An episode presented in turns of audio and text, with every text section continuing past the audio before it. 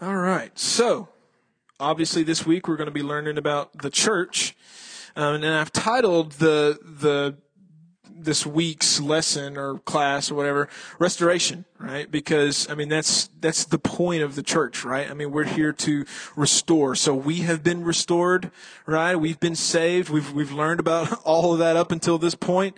Um, and so we now take that ministry of reconciliation to the world. Uh, we we talked about that last week and i think the third week we talked about the ministry of reconciliation.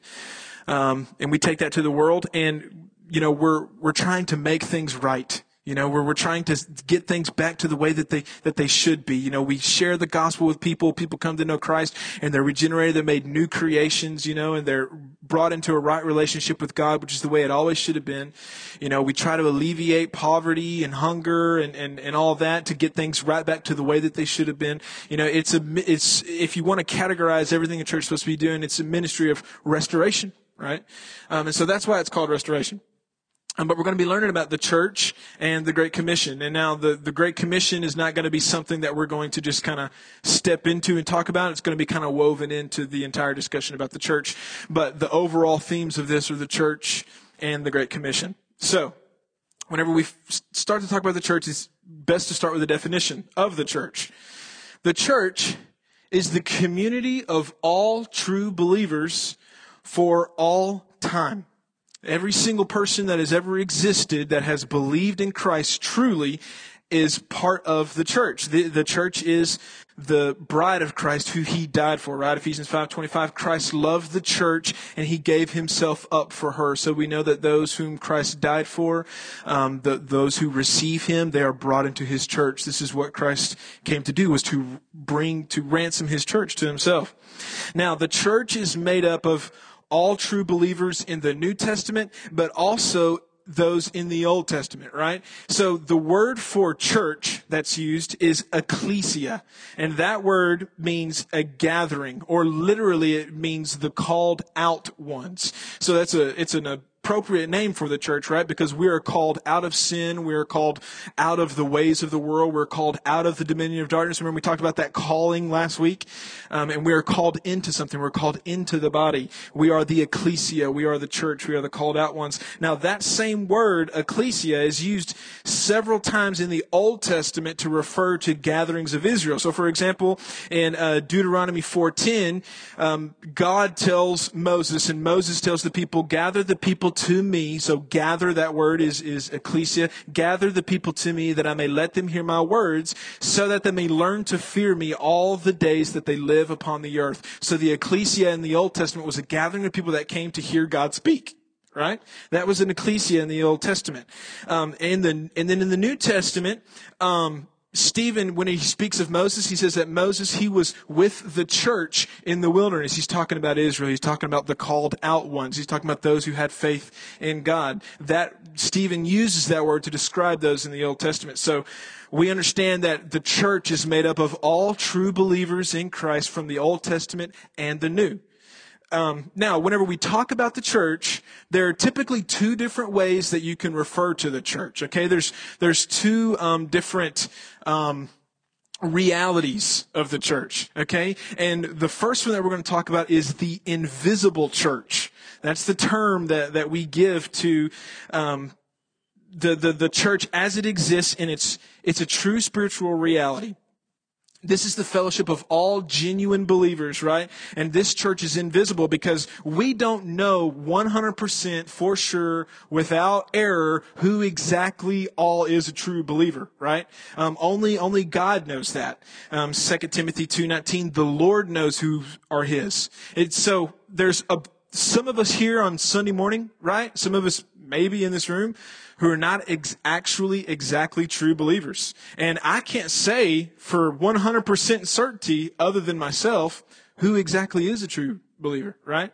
Um, so whenever we talk about the invisible church, um, what we're talking about is those who are actually true believers that have existed for, you know, in the past, that exists now, that exists in the future, and we can't actually tell who that is. Um, the invisible church is the church as God sees it. Um, the invisible church will be made visible um, in the end when Christ comes back and we gather with him in heaven. This is what we see in Revelation 7, 9 through 10. He says, after, after this I looked and I saw a multitude too large to count from every nation and tribe and people and tongue standing before the throne and before the Lamb. This is the gathered church. This is the invisible church that exists now that's caught in heaven and is made into reality. We, are, we see in this moment exactly who is in Christ, truly in Christ. They were clothed in white robes with palm branches in their hands and they cried out in a loud voice, salvation salvation belongs to our God who sits on the throne and to the Lamb. This is a beautiful picture um, in Revelation of the true gathered church um, uniting to, to worship God. So the invisible church is the church as God sees it. Okay? Now, the other reality of the church, as you've probably guessed, is the visible church. All right. This is the visible church is the church as we see it here on earth, as Christians see it. Now, in this sense, the visible church includes every single Christian who makes a profession of faith, right? And shows evidence of that faith in their lives. Okay? Now, whenever I say visible church, I'm not talking about visible as the world sees it right? I'm talking about visible as Christians, believers who, who profess faith in Christ as we see it. Because we, what we understand is that the church, the world does not have very accurate understandings of what the church is, right? I mean, they, they don't necessarily understand exactly who we are what we are, and it leads them to give us some very disparaging labels at some points. Um, so whenever I'm talking about the visible church, what I mean is us here, everybody here now. Um, the uh, Paul writes uh, several letters, right, in the New Testament, and he addresses them some like this. He says, To the church of God, which is at Corinth. And in another one, he says, To the church of the Thessalonians. And then this one is really interesting here. Philemon verses 1 and 2 says, To Philemon and Apphia and Archippus, and to the church in your house uh, this church that wasn't necessarily meeting in the temple complex. This church was meeting in a house. And he calls them the church. These are professed believers that have gathered to worship God, right? Now, Paul certainly realized that within these within these groups, within these denominations of people, that there were certainly unbelievers in some of these churches, right? Um, but he didn't know exactly who they were, so he addressed the, he just addressed the whole church, the whole visible church, and this is exactly what we do on Sunday mornings. You know, on Sunday mornings, whenever we start the worship service, I come up here and I and I get on the microphone and I say, "Hey, good morning, church," and I'm talking to everybody here, right? Now that Sunday morning, there's probably visitors that are unbelievers in the room, right? There's probably some people who are not actually in Christ, you know. Um, but I'm addressing the church, the gathered body of Christ who is professing faith in Jesus. Um, that's what I mean by the, the visible church. Now, the reality that there are some in the in the visible church that are not actually part of the invisible church, true believers, right, is is seen a lot of times uh, all over the place in Scripture. But Paul talks about a couple of these places in Acts 20. Verse 29 through 30, he says, Fierce wolves will come among you, not sparing the flock. And from among your own selves will arise men speaking perverse things to draw away the disciples after them. From out of the church, these men are going to rise. These are obviously not true believers, right? They're part of the visible church because they're there with the gathering. They may have professed believers. They're there with the gathering and then from among them, they rise up and they convince other people to follow them by leading them astray with perverse things. And then also, Jesus warned of this as well. He says, Beware of false prophets who come to you in sheep's clothing, but inwardly are ravenous wolves. They look like sheep on the outside. They look like followers of Christ. They, they make a profession of faith. They may show some kind of evidence, but inwardly they are ravenous wolves. He says, You will know them by their fruits. The things that they do, they will prove to themselves and to you eventually that they are not part of the true church. They are, they may be part of the visible church, but they're not part of the invisible church. So, to recap, whenever we talk about the church, Okay, there's two senses in which we could talk about that. We could talk about these local congregations, the F, First Baptist Church of New Lebanon. We are the people who, of the body of Christ who gather to worship God, right? And we call ourselves the First Baptist Church of New Lebanon. There's a Brethren Church right up the road. And they call themselves the Brethren Church. They are a group of people that meet and gather to worship God. Um, they are certainly part of the church. Um, but with, speckled within our church and speckled within their church, there are people who are not actually part of the true church right? There are people that are not actually part of the true body of Christ that have not actually genuinely been saved and not brought into the family of God. Does that make sense? Okay, so from here on out, what I'm when I say church, what I'm talking about is the visible church. Okay? I'm talking about everybody here. I'm talking about everybody that gathers on Sunday mornings. Um, everybody that is a member of this church, everybody that is a, a long-standing, um, frequent visitor of this church, but that you may not be a member. Um, I'm talking about those people. Okay? I'm talking about us. So, in, um, in the church, in the visible church, there are several marks of the church. And, and, and another way that you can say this is there are several purposes that the church has. And that is primarily divided in ministry to God, ministry to other believers, and ministry to the world. Right? So there are three aspects of our ministry that we have as a church. The first ministry that we're going to talk about is our ministry to God, and that is worship.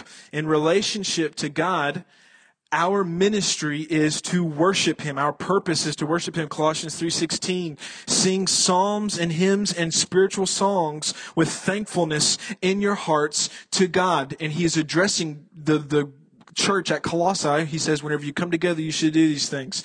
And also in ephesians 1.12 talks about those who are saved we are brought into the fold so that we who are appointed in christ should live for the praise of his glory. Um, worship in the church is not merely a preparation for the coming week, right? So a lot of us tend to think of it that way. A lot of us, um, or the tendency is to think, okay, I'm going to come on Sunday morning and I'm going to worship God, and this is going to refresh me. This is going to get me prepared to go out into the week and to and to live for Him, right? But what we don't need, to, and it does certainly do those things. Worshiping God does make us feel that way. But what we don't need to miss is that worshiping God in and of itself is an end in and of itself, right? That is an end to which we are supposed to live for. This is an, a purpose of the church in of itself. This doesn't merely prepare us for something or equip us with something. It is itself an end that we are supposed to achieve, something that we're supposed to work to. Um, we, oh yeah, so our mission statement here at FBCNL is we exist to glorify God, right? By working together to make disciples to change the world. So this is why we included this statement right here in our mission statement. We exist to glorify God because that at the base level, and that's why we put it at the very beginning. So if you wanted to, you could summarize our entire mission statement and end it right there. We exist to glorify God. And then this is just telling you how we're going to do it. Because this is an end, the end in and of itself. We exist to glorify God. And the primary avenue through which we do that is our um, Sunday morning worship services, right? Um, now, this is done on Sunday. This is the day that the Lord, Sunday was the day that the Lord was resurrected. And whenever we meet, that includes our gathering and also includes the preaching of the word and taking of the communion. So we see this in Acts 20 verse 7. On the first day of the week, we came together to break bread. Paul talked with them, intending to depart the next day, and he prolonged his speech until midnight. Now, Paul was kind of a long-winded guy. You see that? He started preaching when he got there and preached all the way till midnight. So you guys don't need to complain about anything. If ever, if Pastor Stephen ever goes long, you know what? Just say, you know what? I'm identifying with my ancestors who had to suffer under Paul to listen to him preach until midnight. That's what they did. But they came together on the first day of the week. And whenever they did, they broke bread. That statement, breaking bread, this is taking the Lord's Supper. That's a reference to communion. This is what we did this past Sunday. You guys are going to have to excuse me. I think I'm getting some kind of throat stuff. Uh, but anyway, so part of that worship, they come together, they gather, they break bread, and they preach the word, right? And also singing is part of that gathering. He says, when you come together, address one another with psalms and hymns and spiritual songs, singing and making melody to the Lord with your hearts. This is why we sing songs on Sunday morning, because the Bible tells us to do this. It isn't something that we do just because we like to do it. This is given to us in scripture. And now also, giving, giving of our tithes and offerings. This is part of the weekly worship service because this is the pattern that we saw in the Old Testament.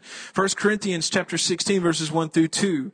Now about the collection for the saints, you are to do as I directed the churches of Galatia. So it wasn't just the church at Corinth, it was also the church at Galatia that he did this, which tells us he probably told all the churches to do this. On the first day of every week, Each of you is to put something aside and to store it up as he may prosper, so that there will be no collecting when I come. So Paul was traveling around to all these churches, and on the first day of the week, he told them, You bring your tithes, you bring your offerings, you bring it together, and then I'll collect it when I come, because they were doing that to support Paul in his missionary journeys, and also to support the church. So that's our worship service, right? We exist to glorify God, and the primary means by which we do that as a church is on Sunday morning. This is where we come together for the preaching of the word, for the breaking of bread, taking of the Lord's Supper, uh, for singing songs, and for giving of our tithes and offerings. Because this is the biblical model of worship that is shown to us in the New Testament, in the Bible. Now, we're going to get into a discussion now of um, ordinances. All right. Now, we understand that Christ has given us two ordinances that we are to follow. That is baptism and that is the Lord's Supper. Now you may have heard these ordinances referred to before as sacraments, right? Um, now here's the thing about this. Here's a, here's a clarification that, that I want to make. The Roman Catholic Church, um, they believe that by participating in the sacraments, they receive grace from God just merely by their participation in these sacraments. God dispenses grace to them. And this grace, the more they participate in these sacraments, the more this grace kind of builds up and they can earn favor with God, right? The Roman Catholic um, idea of salvation is a works-based salvation. If I do all of these things, if I'm obedient, I can earn grace, earn grace, earn grace, and eventually earn my way to heaven. Um, that is not what the New Testament teaches, and that is not what we believe here. We do not believe that there is actually a a tangible grace that is credited to your account by your participation in the Lord's Supper and baptism. Okay? We don't believe that. Um, but that is not to say that your participation in these things is not meaningful. Because it certainly is. What we refer to these sacraments are as means of grace. Okay? So, think about it. Christ has commanded us to be baptized, right? And so whenever we're saved, we are baptized, and whenever we're baptized, that is us stepping out in obedience, right? We're trying, we're being obedient to the Lord whenever we are baptized. And God promises blessings upon us if we are obedient to Him. You see? So our baptism in and of itself doesn't necessarily dispense grace to you, but the act of being obedient and doing what Christ has said, that is a means of grace. That is a means by which you will receive blessing. It's the same thing with the, with the Lord's Supper. And whenever we do those things, when we participate in those events, we, re- we receive the, the blessing of being obedient to the Lord. And we grow in our sanctification. Not because we participated in those events in and of themselves, but because we were obedient and done what God has asked us to do. So I hope that distinction makes sense um, to you. So the first one we're going to talk about, obviously, is is baptism. Now, baptism um, is debated um, in a lot of different churches and a lot of different denominations about exactly how it's supposed to be done, the mode of baptism. Some sprinkle, um, some pour a cup of water over your head, some, you know, we immerse, right? Um, and there's a reason why whenever we're baptized, we are immersed in water. And it's because in the New Testament, that word, the Greek word for baptize is baptizo. And that word literally means to plunge, dip, or immerse in water. That is the literal meaning of the word baptize in the New Testament. Okay, so really the argument should be should just end right there. And I don't understand why people can't just look at the meaning of the word and understand that this is what they're talking about.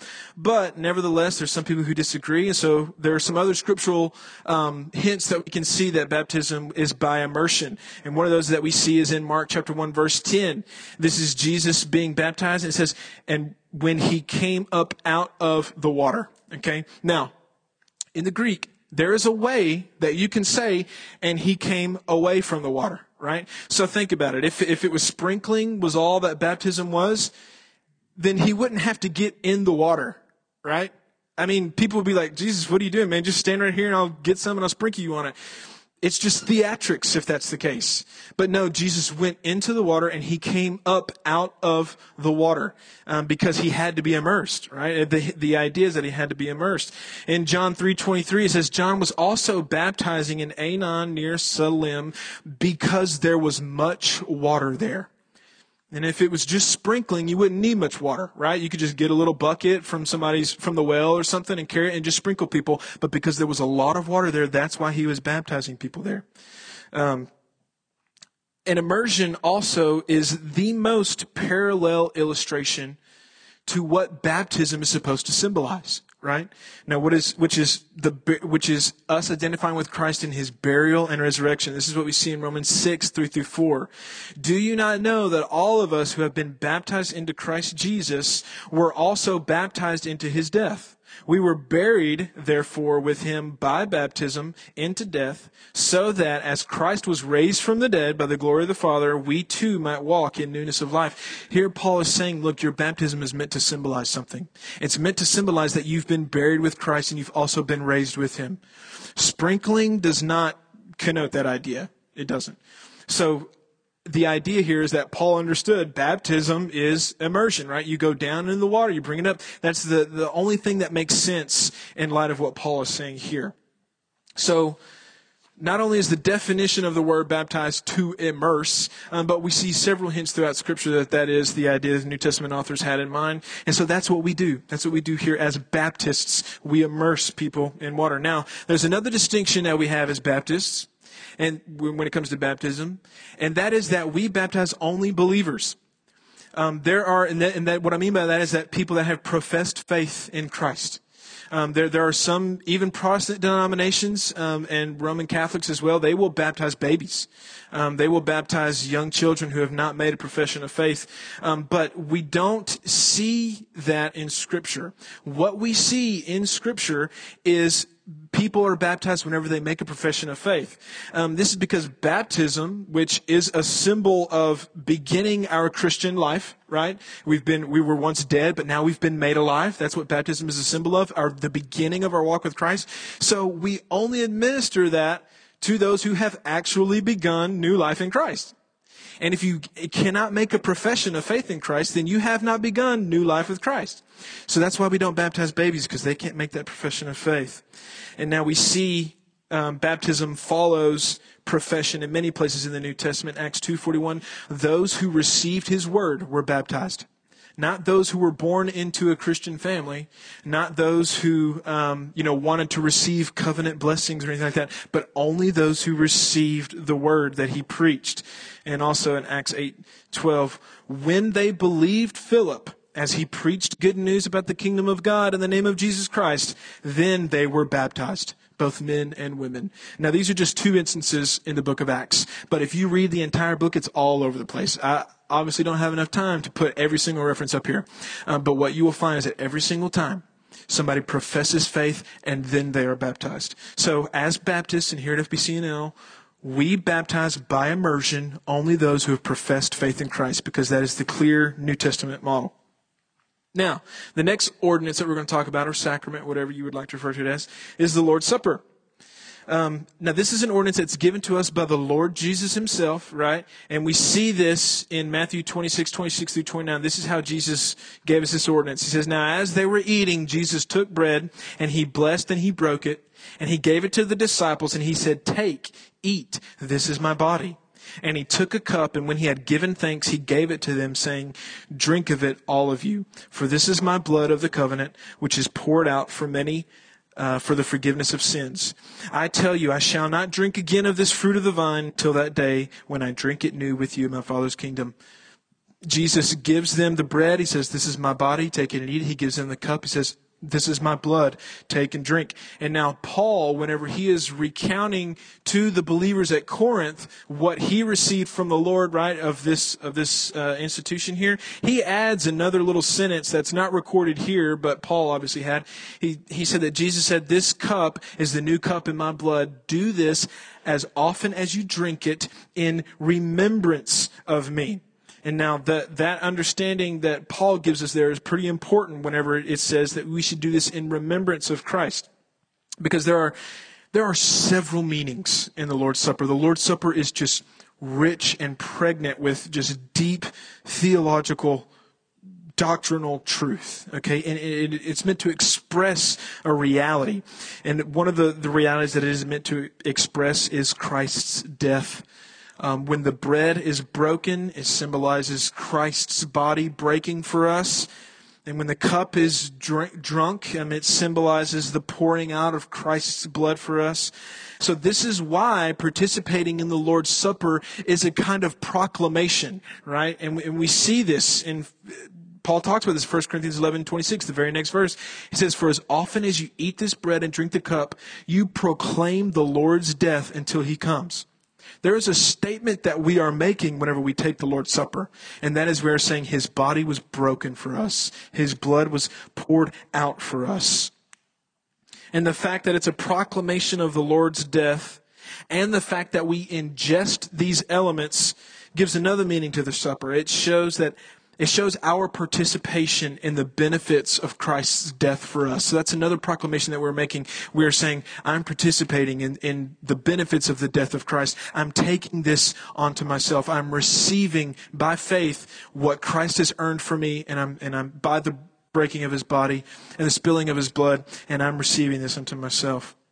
A third meaning of the supper is it provides us somewhat of a spiritual nourishment. Um, and this is what I mean by, this is what I meant by this is a means of grace. There isn't necessarily exactly grace that is attributed to your account just because you participated in this. Um, but, but you are spiritually benefited by participating in this. And, and Jesus himself is the one who kind of told us this. And, and now it gets a little creepy 2,000 years removed from what Jesus is talking about, but just listen to what he says. And, and, keep in mind, he's referring to the Lord's Supper, obviously. He says, Unless you eat the flesh of the Son of Man and drink his blood, you have no life in you. He who eats my flesh and drinks my blood has eternal life, and I, and I will raise him up at the last day. For my flesh is food indeed, and my blood is drink indeed. He who eats my flesh and drinks my blood abides in me, and I in him. As the living Father sent me, and I live because of the Father, so also he who eats me will live because of me. And now he's talking figuratively and symbolically and metaphorically here. He's, he's uh, foreshadowing the Lord's Supper that is going to come. He's saying, You must take me into yourself. You must receive all of me, everything that I am. Um, and then you will have life. Then you will have eternal life. And another, another um, symbol within the Lord's Supper that is on display whenever we take it is the unity of the church. What we're saying is that we, hey, we are all in this together. We as a group of people, this visible church gathered here at FBCNL, we are all unified in saying that Christ is our Lord. And this is in 1 Corinthians 10 verse 17. Because there is one bread, and this is in the, the discussion of the Lord's Supper, we who are many are one body, for we all partake of the one bread right? He's talking about Christ. Um, whenever we take this supper, we are proclaiming that we are all unified in this. We all worship the same Lord. We all treasure the same King. We've all received the same benefits from the same Savior. We're all in this together. Now, when all of this is taken together, when we understand that the Lord's Supper is, it's more than just a memorial service, okay? It's, it's, although it is that, of course, um, it is a proclamation. We announce that we've accepted Christ as Lord and we are recommitting again our allegiance to Him. We are trusting in the benefits of His life and death on our behalf, and we are all unified in our pursuit of this one Lord Jesus Christ. That's what we are doing whenever we take the Lord's Supper. Now, Listen to this. This is a quote from Russell Moore, uh, and it is beautiful. The way that he describes this is just amazing. Listen to this. He says, The Lord's Supper is Jesus' sign in bread and wine of his presence with us, of his dawning kingdom.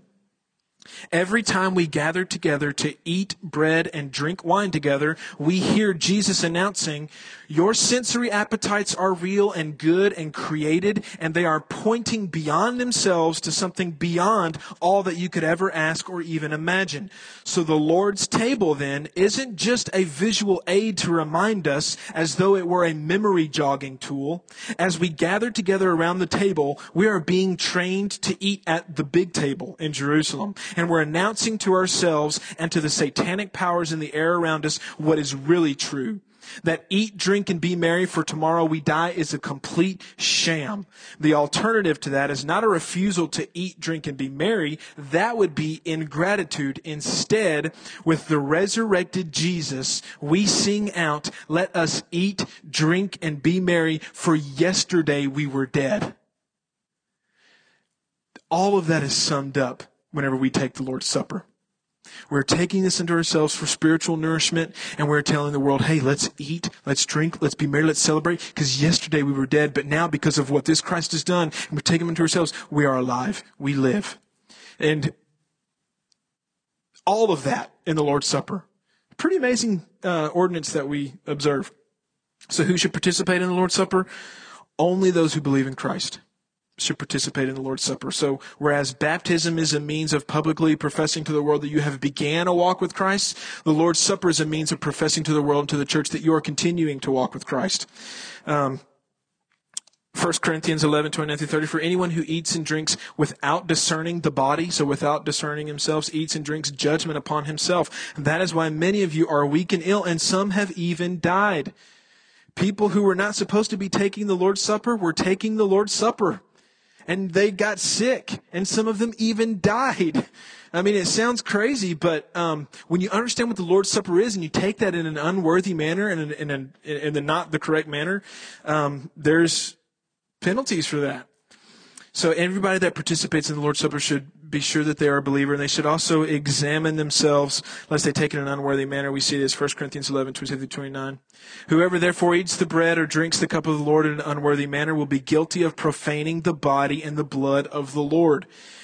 Pretty serious. So let a man examine himself and so eat of the bread and drink of the cup. For anyone who eats and drinks without discerning the body eats and drinks judgment upon himself. If you take it in an unworthy manner, you are profaning the body and the blood of Jesus Christ. And God takes that pretty seriously.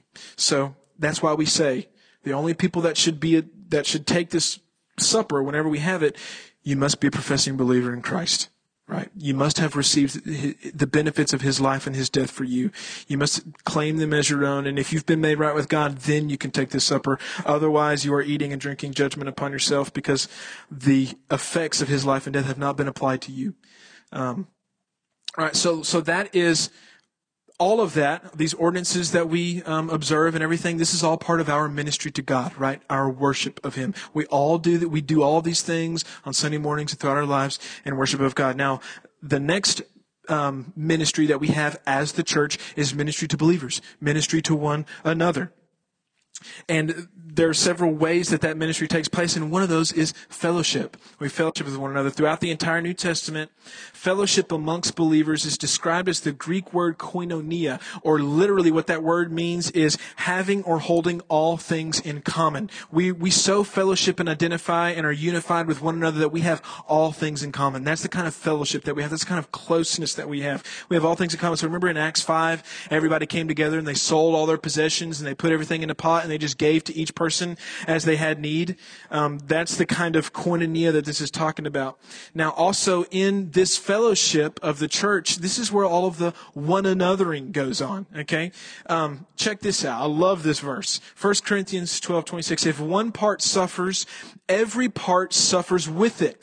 If one part is honored, every part rejoices with it. So in the church, if you're part of the church, the hurt that you feel, the suffering you experience, it, that is minimized because we all bear it with you.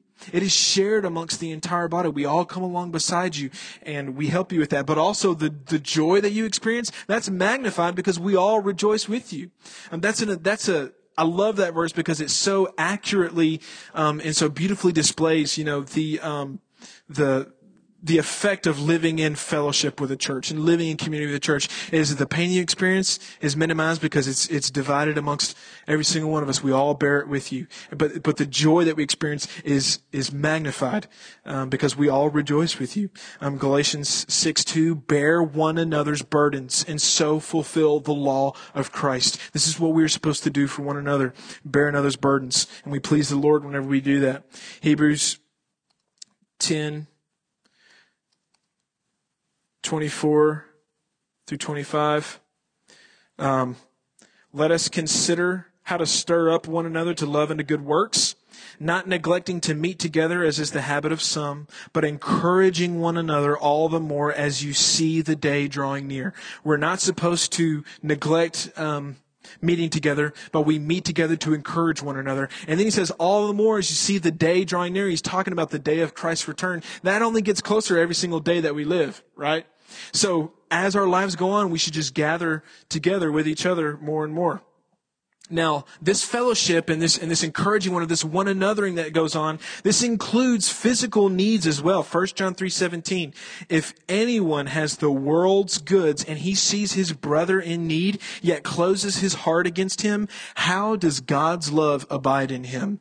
That's a rhetorical question. He's saying it doesn't.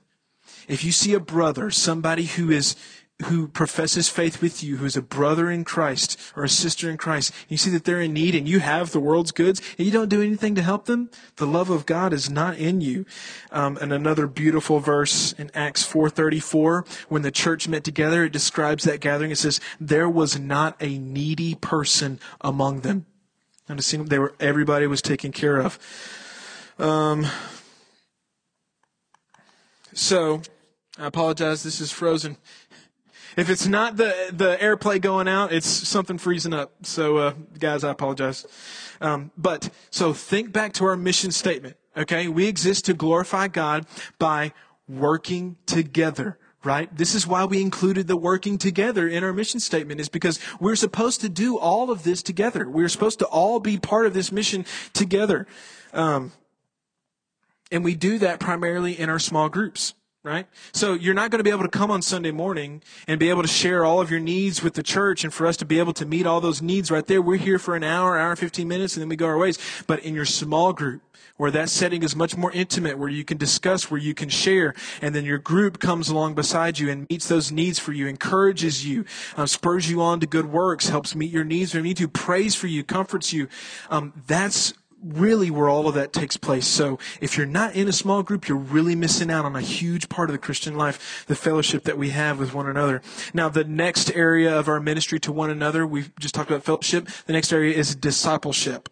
Um, this is what Paul was mainly doing in his ministry. In Colossians 1.28, um, he says that it is Christ that we proclaim, warning everyone and teaching everyone with all wisdom, so that we may present everyone mature in Christ, so that everybody could be presented mature in Christ. Um, I like what Robby Gallaty says. He says, look, baptism is the starting line. It's not the finishing line.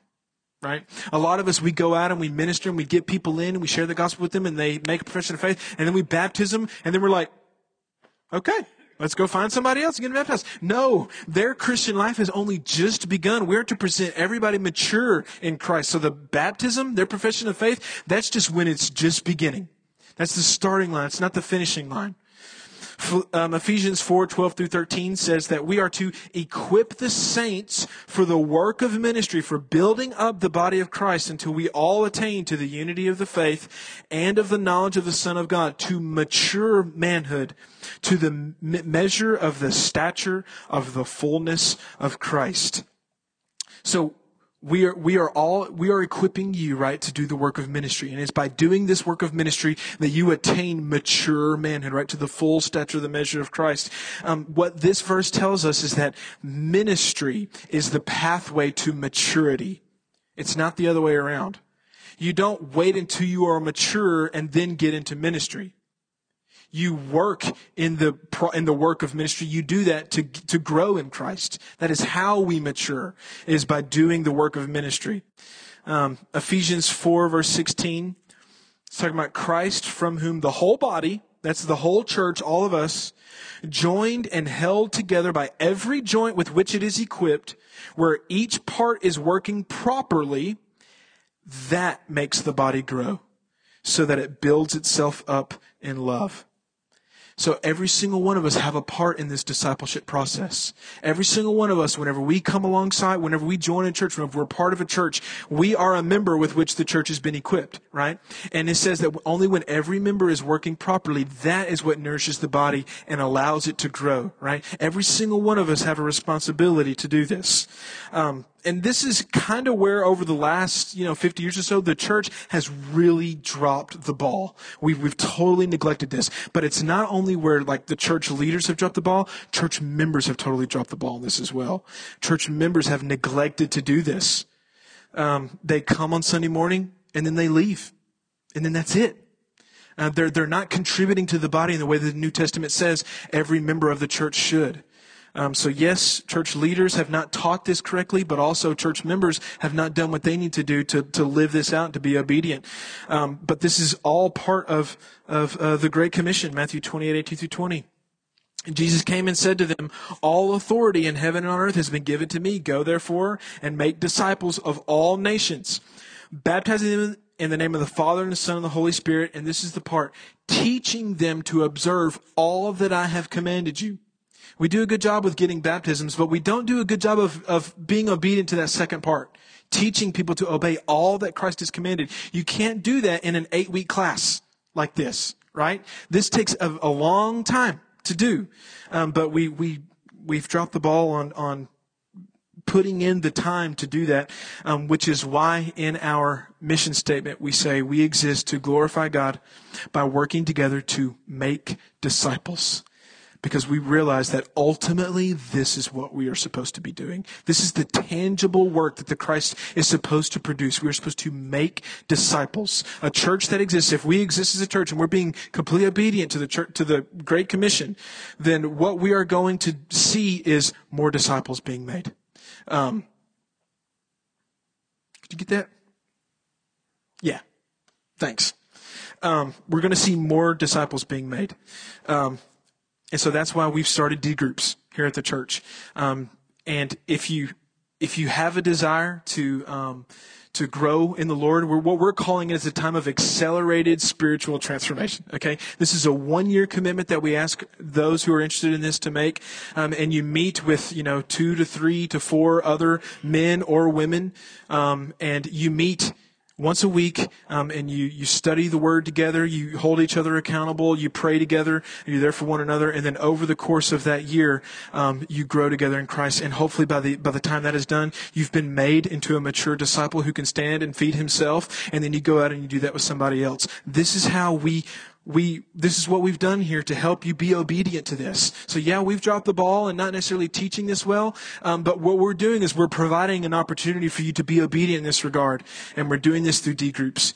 Um, so i pray that every single one of us aspires to be in one of those. Every single one of us aspires to get to that level um, to, to be involved in that no matter how old you are. And it doesn't matter um, that you get into a d group and you grow in christ. Um, so um, you have these two ministries, fellowship and discipleship, right, that we're supposed to engage with with one another. And so when you put all those two together, what you see is you see a picture um, that the, the New Testament constantly calls the church that these are characteristics of a family. This is what a family does. And that's what the Bible constantly calls us and refers to us as the family of God. Um, in 1 Timothy chapter 5 verses 1 through 2, um, Paul is uh, telling Timothy how to deal with people in his church. And he says, do not rebuke an older man but exhort him as you would a father, right? Treat younger men like brothers, older women like mothers, younger women like sisters in all purity. He understands that we are the, a family. And many times throughout the New Testament, God is referred to as our Heavenly Father. And twice in Hebrews, we are referred to as the brothers of Jesus Christ. And in one of those instances, Jesus himself calls us his brothers. It's pretty pretty amazing. In 2 Corinthians 6:18, God says, "I will be a father to you, and you shall be my sons and my daughters," says the Lord Almighty. Now, because of this, what you need to understand that if we are a family, then a church is a place where you belong. It's a, it's a place where you, you come alongside us and you belong here.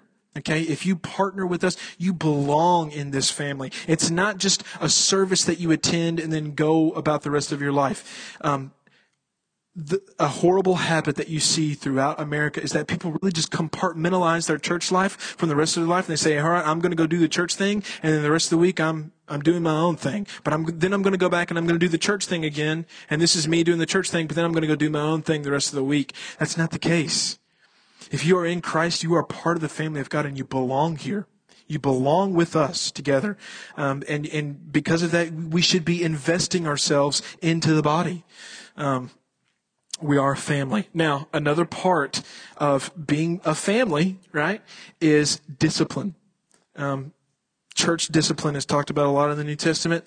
Um, just as a family is responsible for disciplining you know, its its own members of the family, so also the church is as well. Um, church discipline, understand this, is a means of preserving the purity of the church. Okay? Um, and it is without a doubt, obviously, the, one of the most neglected practices in the global church today. Now, Jesus outlined for us how this should be done in Matthew 18, 15 through 17. He says, If your brother sins against you, you go and you tell him his fault between you and him alone. If he listens to you, you have gained your brother. But if he does not listen, take one or two others along with you, so that every charge may be established by the evidence of two or three witnesses. If he refuses to listen to them, then you tell it to the church. And if he refuses to listen even to the church, then let him be to you as a Gentile and as a tax collector. So notice the progression of discipline here.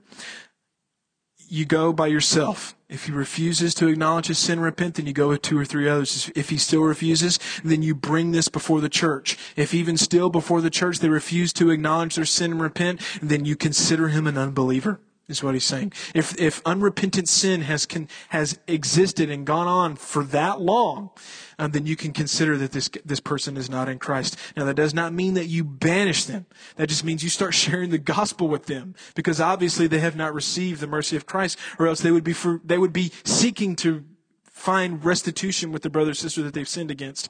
The knowledge of this sin should be kept to the smallest group possible at all times. Whenever somebody sins against you, don't go out and, and throw it all out on Facebook for the whole world to see. You keep this knowledge to the smallest group possible. You alone, or two people, or the church, uh, or the elders, or the church, right? Disciplinary measures in church discipline, they should increase in strength um, until there is a solution to this.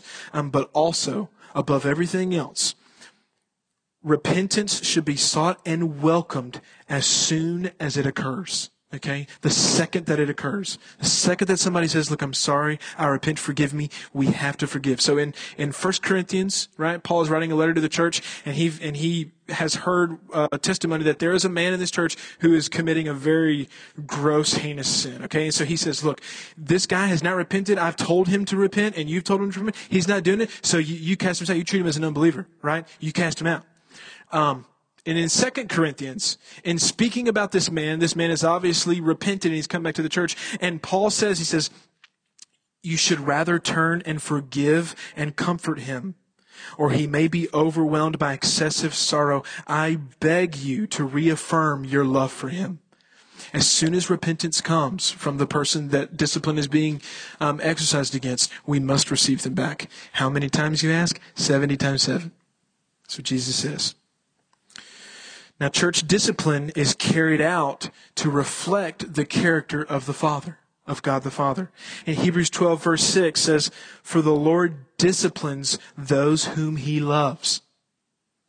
And two verses later, the author of Hebrews goes on to say that if you are left without discipline, in which we have all participated, then you are illegitimate children and you are not sons.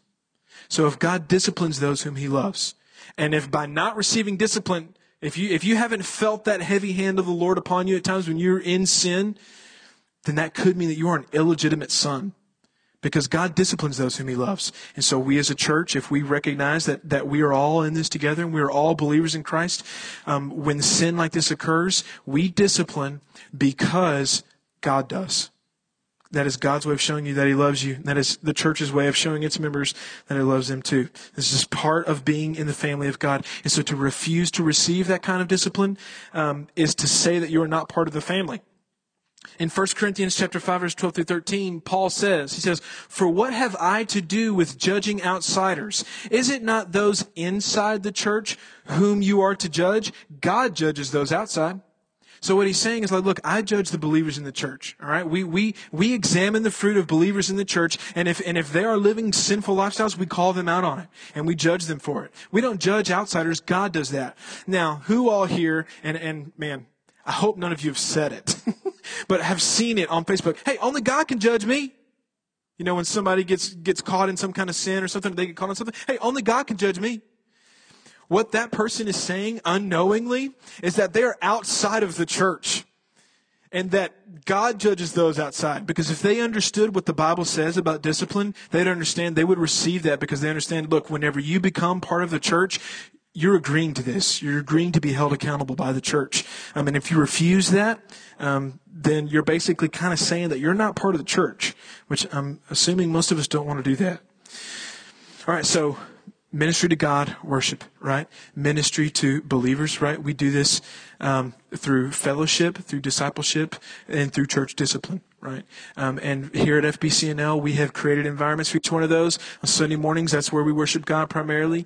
Um, and through uh, the small groups and the D groups, this is where we uh, work together and we make disciples. This is where fellowship and discipleship happen here.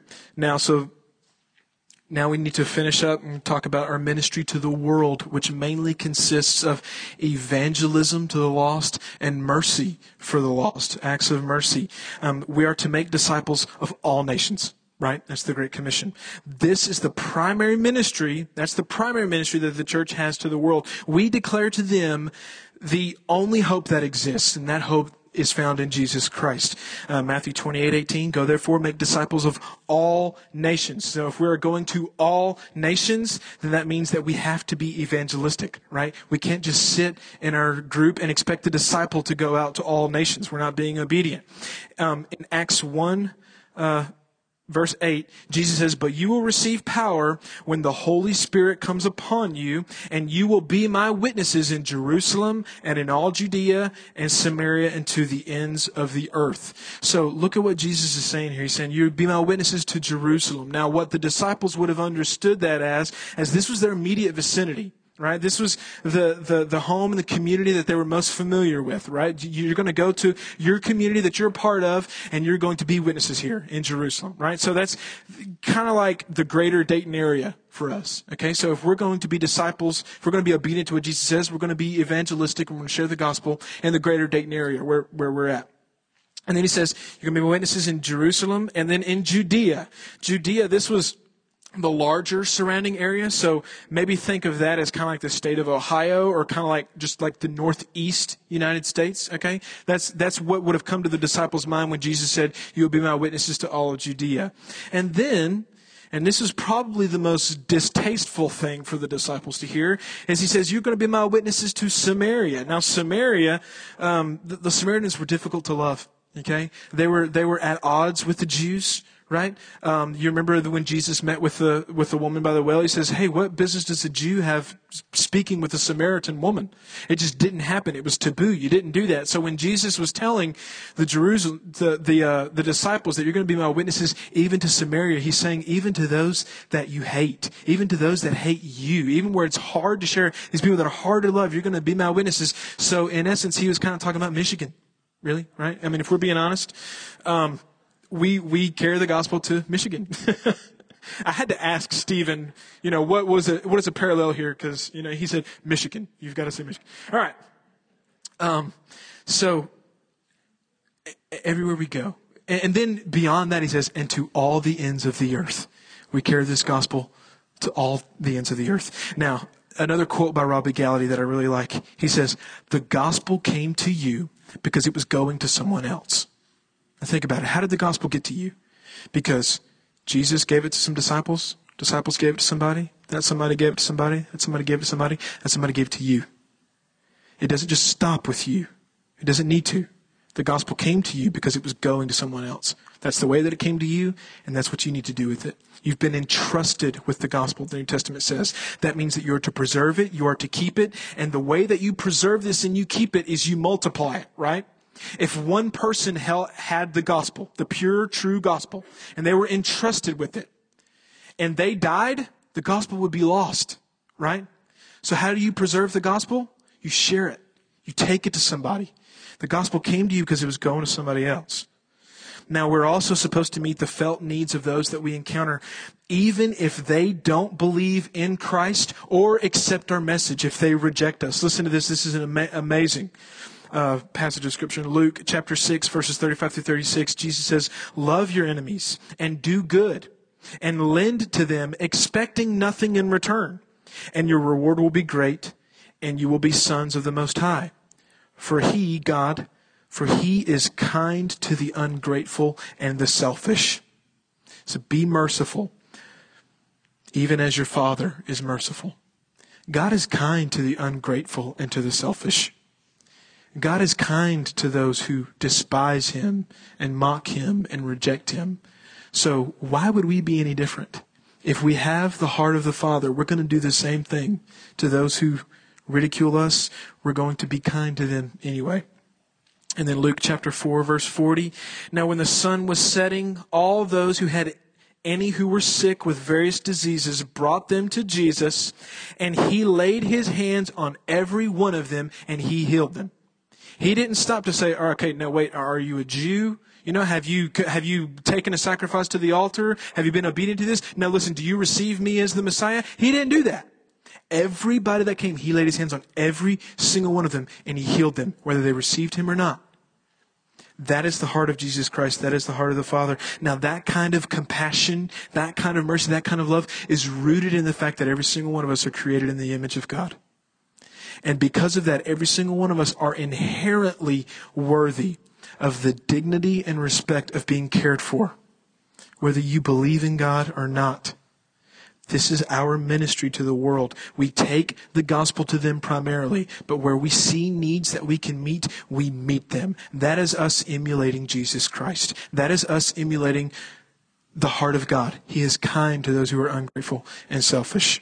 Um, so, in light of this, this is how we finished our mission statement.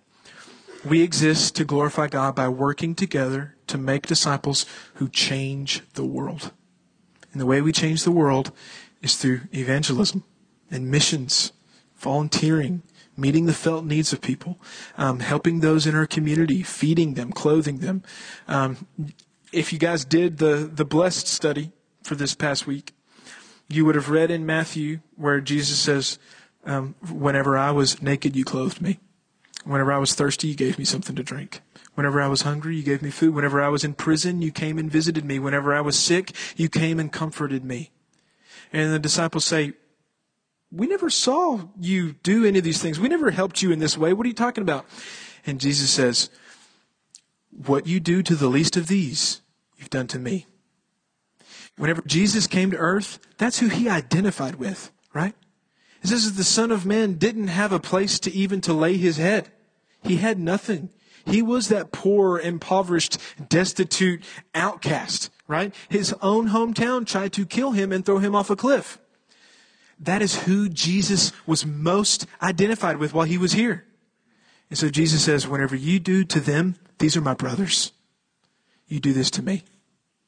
So that's why we as a church, that's why we, uh, we, we, reach out to the lost and we share the gospel with them. Um, but also just a step further beyond that, we, we help them. We help meet their needs. Um, that's what God does. That's what Jesus did, and that's what we as His church should do. Um, so, this is this concludes our discussion of the church. I hope you have a better understanding um, of exactly who you are, exactly what you've been called into, exactly what we're supposed to do, and how you can do it here at FBCNL.